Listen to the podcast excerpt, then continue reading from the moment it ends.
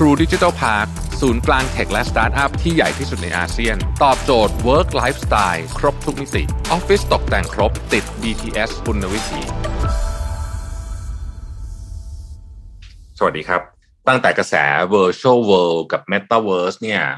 มีคนพูดถึงเยอะมากนะครับ ตั้งแต่ Facebook เปลี่ยนชื่อบริษัทจริงๆมันก็มีนานแล้วนะเราพูดเรื่องนี้ก็มานานแล้ว แต่พอ Facebook เปลี่ยนชื่อบริษัทเนี่ย ทุกคนรู้สึกว่าเฮ้ยมันเอาจริงสุดๆนะครับเพราะฉะนั้นเนี่ย เราก็เริ่มเห็นหลากหลายวงการเลยนะ ที่ตอบรับกับเรื่องนี้นะครับ วงการที่ไปก่อนเพื่อนเลยเร็วๆเนี่ยก็คือพวกเกมพวก media เนี่ยก็เริ่มกระโดดไปไกลกันกันมาก่อนหน้านี้แล้วเนี่ยนะครับแต่ว่าหลายวงการอื่นเนี่ยก็มองเห็นทั้งโอกาสและประโยชน์ต่างๆ เราเห็นว่าแบรนด์ใหญ่ๆ ตอนนี้กระโดดเข้ามาเล่นเรื่องนี้เยอะมากๆ นะครับ พูดเรื่อง Metaverse อะไรกัน โอ้โห เป็นเรื่องที่แบบเรียกว่าเป็น buzzword ใหม่ของของปีนี้เลยก็ว่าได้นะครับ แต่แน่นอนมันมีอีกหนึ่งวงการที่ต้องบอกแม่ หลายคนก็จับจ้องนะครับเพราะวงการนี้เนี่ยถูก disrupt ไปเยอะก่อนหน้านี้นะฮะในหลายประเด็นแล้วก็โควิดด้วยเนี่ยนะฮะพอมาถึงเรื่อง Metaverse เนี่ยน่าสนใจมาก เพราะว่ามันเป็น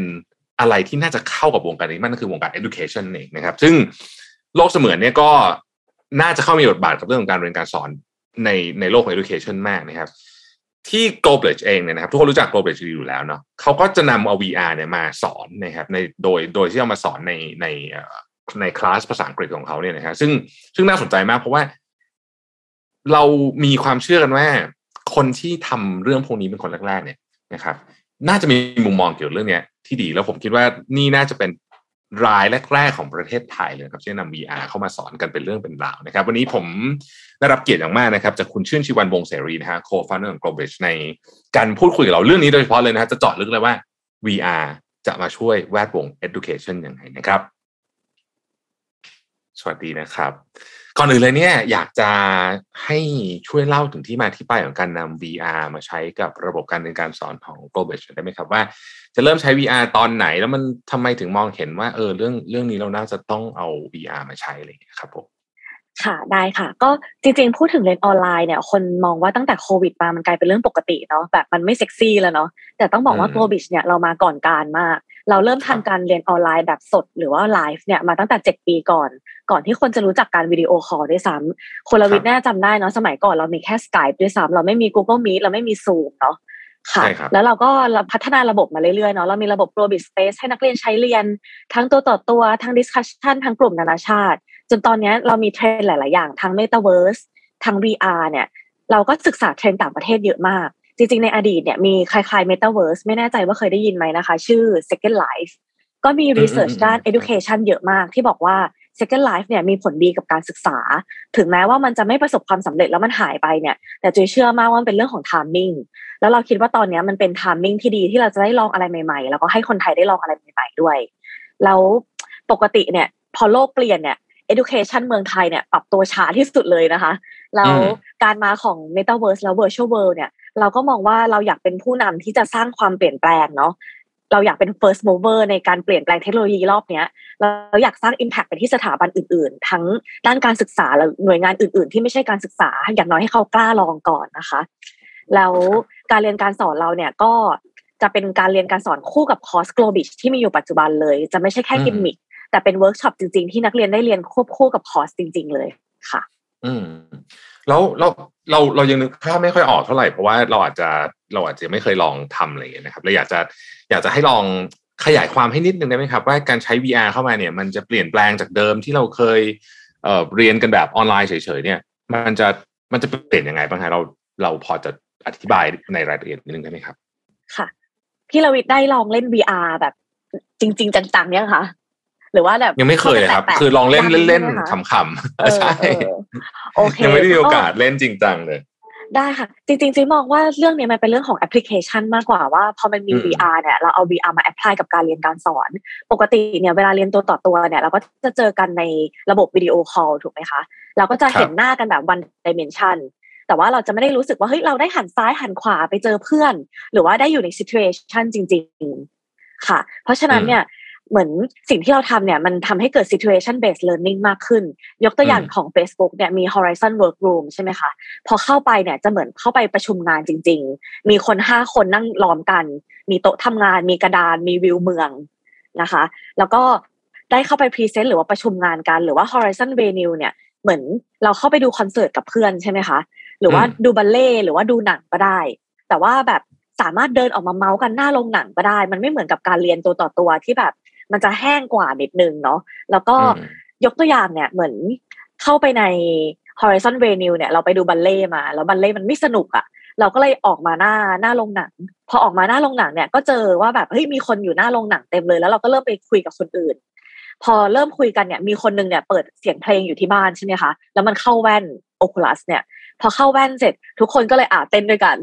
ซึ่งมันไม่สามารถเกิดขึ้นได้ในห้องเรียนปกตินะคะ แล้วก็อะไรที่เกิดในโลกจริงได้อย่างการไปอีเวนต์การออกมาเจอกันหน้าอีเวนต์เนี่ยใน virtual world มันก็สามารถเกิดขึ้นได้ ไม่เหมือนกับการเรียนออนไลน์ปกติ หรือว่าผ่านซูมปกติค่ะ แล้วก็จริง ๆ ผลดีมาก ๆ เลยคือ มันช่วยลด learners anxiety ได้ ให้ลองเดาค่ะว่าสิ่งที่ช่วยลด learner anxiety หรือว่าความกังวลในการใช้ภาษาเนี่ย มีอะไรบ้าง ตลกมาก ๆ ปกติถ้าต้องอ่าพูดภาษาอังกฤษแล้วไม่มั่นใจต้องทำไงคะ เราก็อาจจะขอลองไปเซิร์ช Google ก่อนใช่ไหมว่าพูดคำนี้ออกเสียงถูกหรือเปล่าหรืออะไรอย่างนี้ป่ะออ่า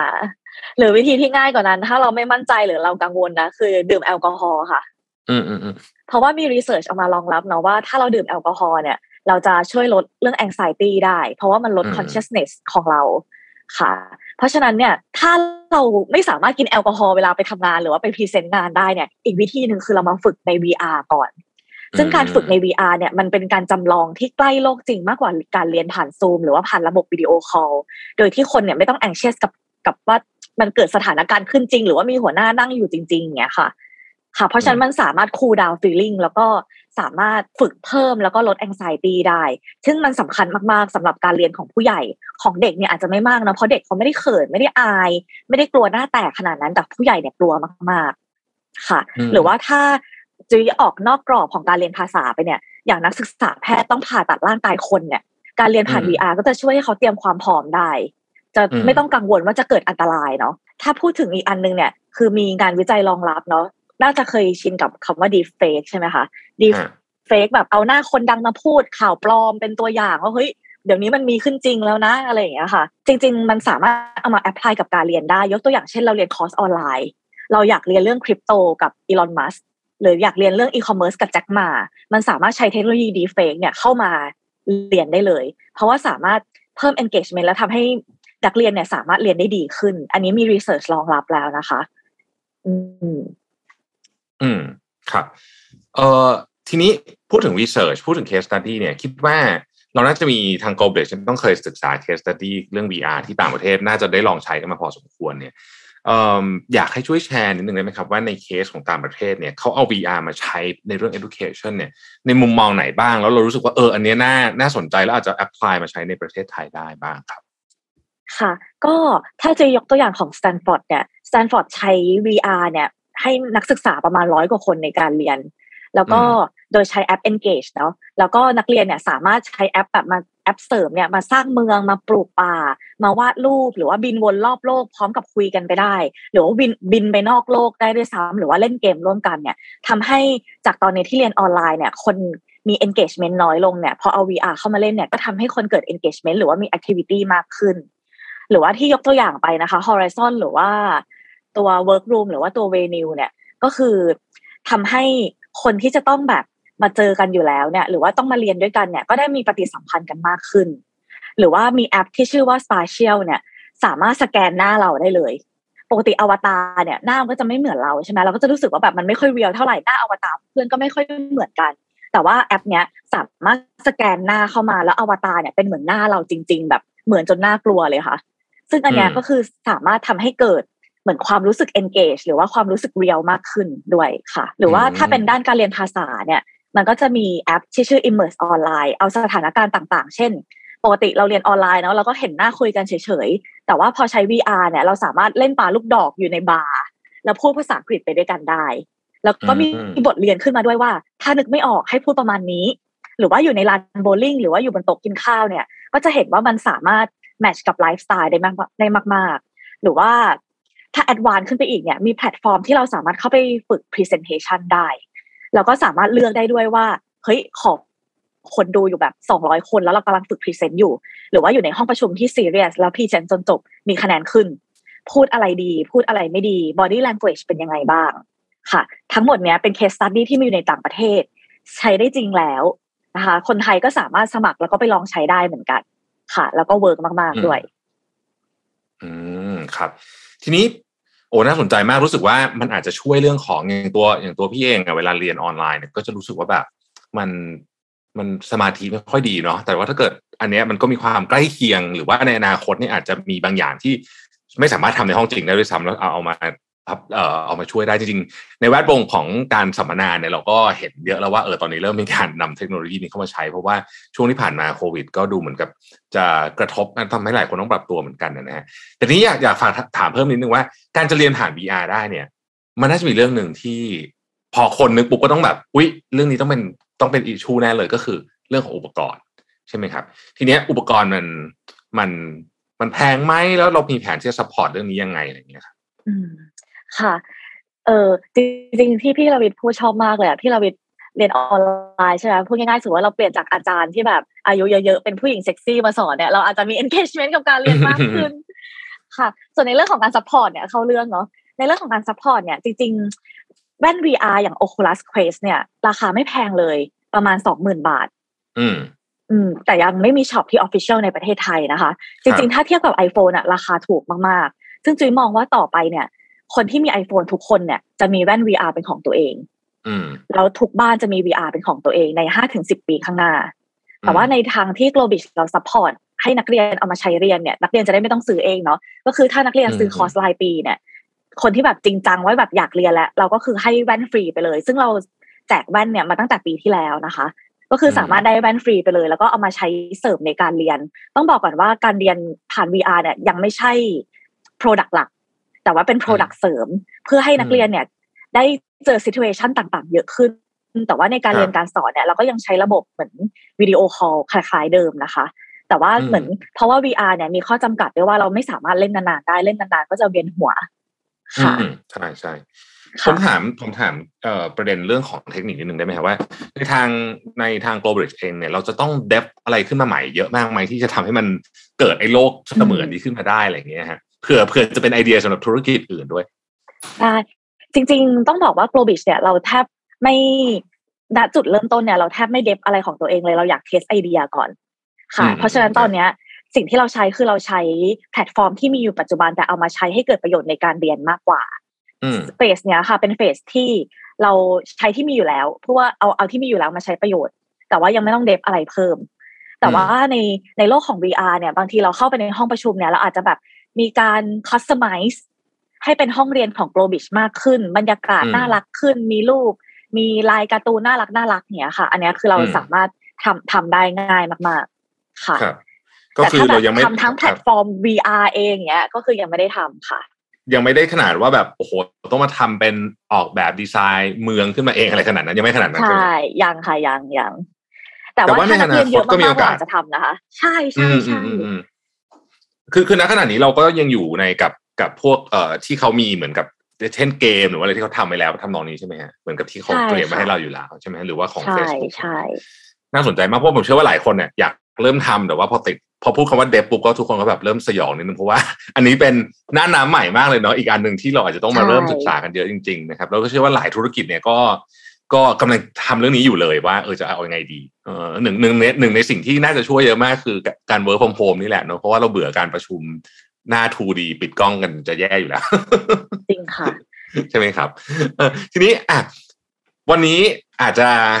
อาจจะเป็นการวอร์มอัพก่อนนะว่าโอเคลองเอามาดูกับที่ Product หลักที่เราใช้อยู่ แต่เชื่อว่าทาง Global Bridge เนี่ยมีความคาดหวัง เรื่องนี้มาก เพราะว่ามันไปช่วยลดข้อจำกัดมโหฬารมากมายไก่กองที่มันเคยมีในอดีต เช่น คนต้องเดินทางมาห้องเรียนหรือแม้แต่กระทั่งว่า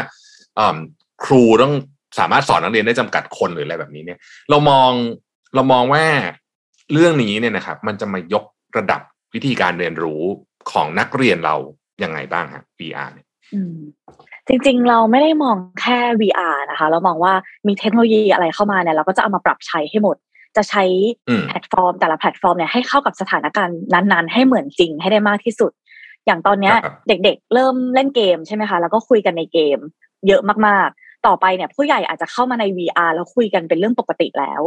แล้วจะดีกว่าไหมคะ ถ้าเข้าไปแล้วแบบเจอต่างชาติแล้วกล้าพูดไม่ต้องวิ่งหนีเหมือนในชีวิตจริงนะคะ แล้วก็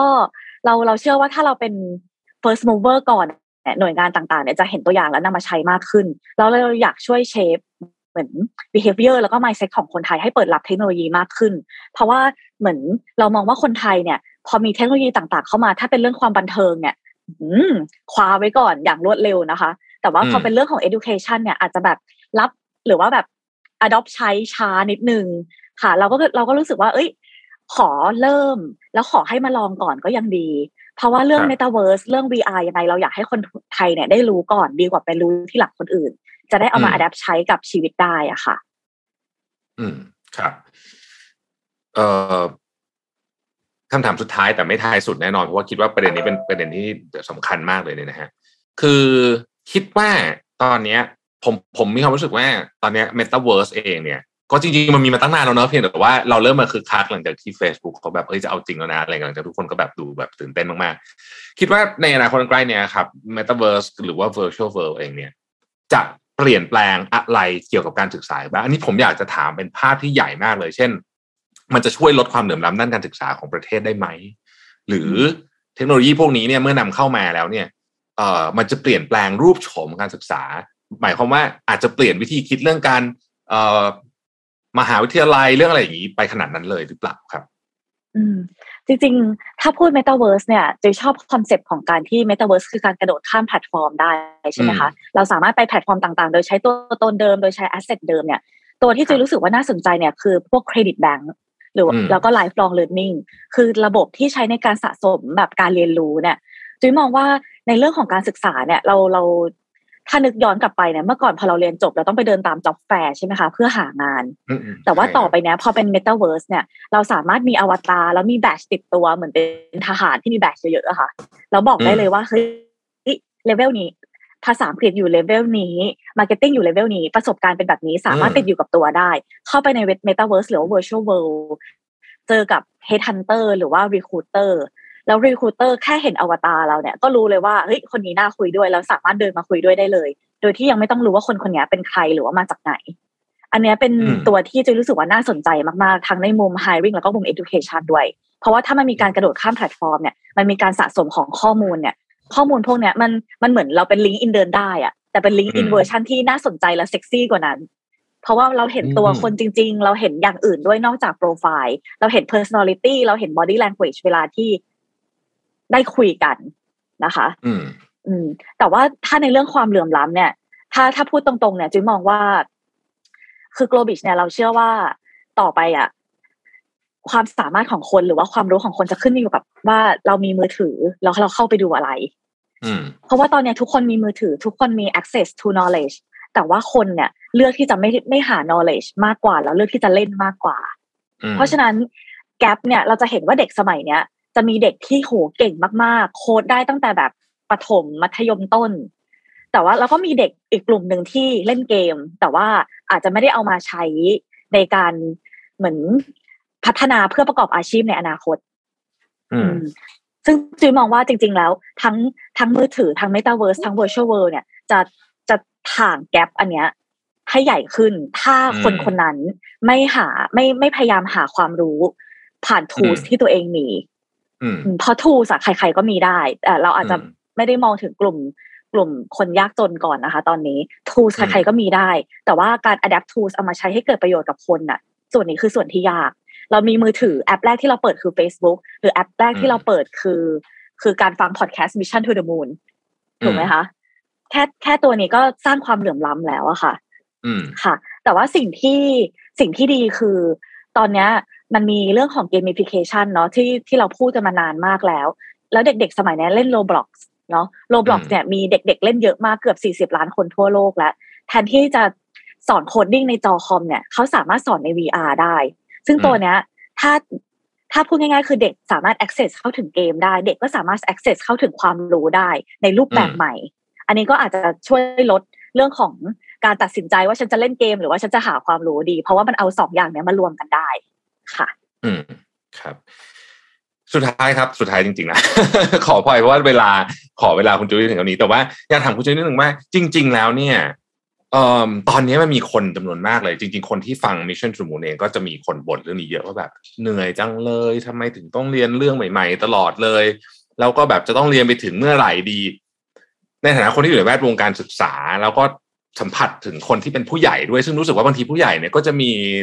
พอเรายิ่งอายุเยอะนะมันก็จะมีความเหนื่อยความอะไรอย่างเงี้ยก็ขี้เกียจเรียนแต่ว่าโหโลกมันเปลี่ยนแล้วมากคือถ้าไม่เรียนนี่เราอาจจะถูกเตะไปตก เรียกว่าตกขบวนจริง ๆ เลยแล้วรถไฟนี่ก็เร็วเหลือเกินเนี่ยนะฮะฝากอะไรให้ผู้ฟังหรือผู้ชมของของเราหน่อยได้ไหมครับว่าทำยังไงเราถึงมีจะมีทัศนคติที่เรียนรู้เรื่องใหม่ๆได้ตลอด โดยไม่เหนื่อยแบบเพลินเอาจนเกินไปค่ะเจว่าคนน่ะมี perception ว่าแบบการเรียนมันน่าเบื่อ หรือว่าแบบการเรียนมันไม่สนุกอะเออจีคิดว่าจีถ้าถ้าพูดถึงใบผู้ใหญ่เนี่ยจีมองว่าชิฟเลย มันไม่ใช่เรื่องของการน่าเบื่อหรือว่ามันไม่สนุกแต่มันเป็นเรื่องที่ต้องทำหนึ่งคือมันต้องทำสองคือ ถ้าวิธีการเดิมๆที่เรียนมาแล้วมันน่าเบื่อแล้วมันไม่ได้ผล การนั่งดูวิดีโออย่างเดียวหาวิดีโอใน YouTube ที่โปรดักชันไม่ดี แล้วก็ดูแล้วก็หลับ แล้วก็ไม่น่าสนใจอย่างเงี้ยเออ ก็เปลี่ยนวิธี เพราะว่าคนมักจะติดกับวิธีเดิมๆใช่ไหมคะสมมติว่าอยากรู้เรื่องนี้ก็ไป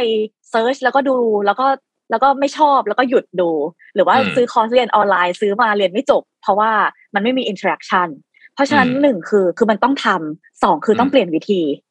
หาวิธีที่มันเหมาะกับเรามากที่สุด ใช่ไหมคะ เพราะว่าคนเนี่ยเรียนรู้ได้หลายแบบบางคนอ่านบางคนฟัง บางคนต้องไปงานสัมมนาบางคนต้อง discuss กับเพื่อน อันนี้เป็นแบบวิธีเบสิกมากๆ แต่ถ้าต้องสมมติต้องเรียนออนไลน์เนี่ย เราก็ต้องหาวิธีที่ทำให้เรารู้สึก engage ได้มากที่สุด ยกตัวอย่างเนี่ยสมมติว่าจาก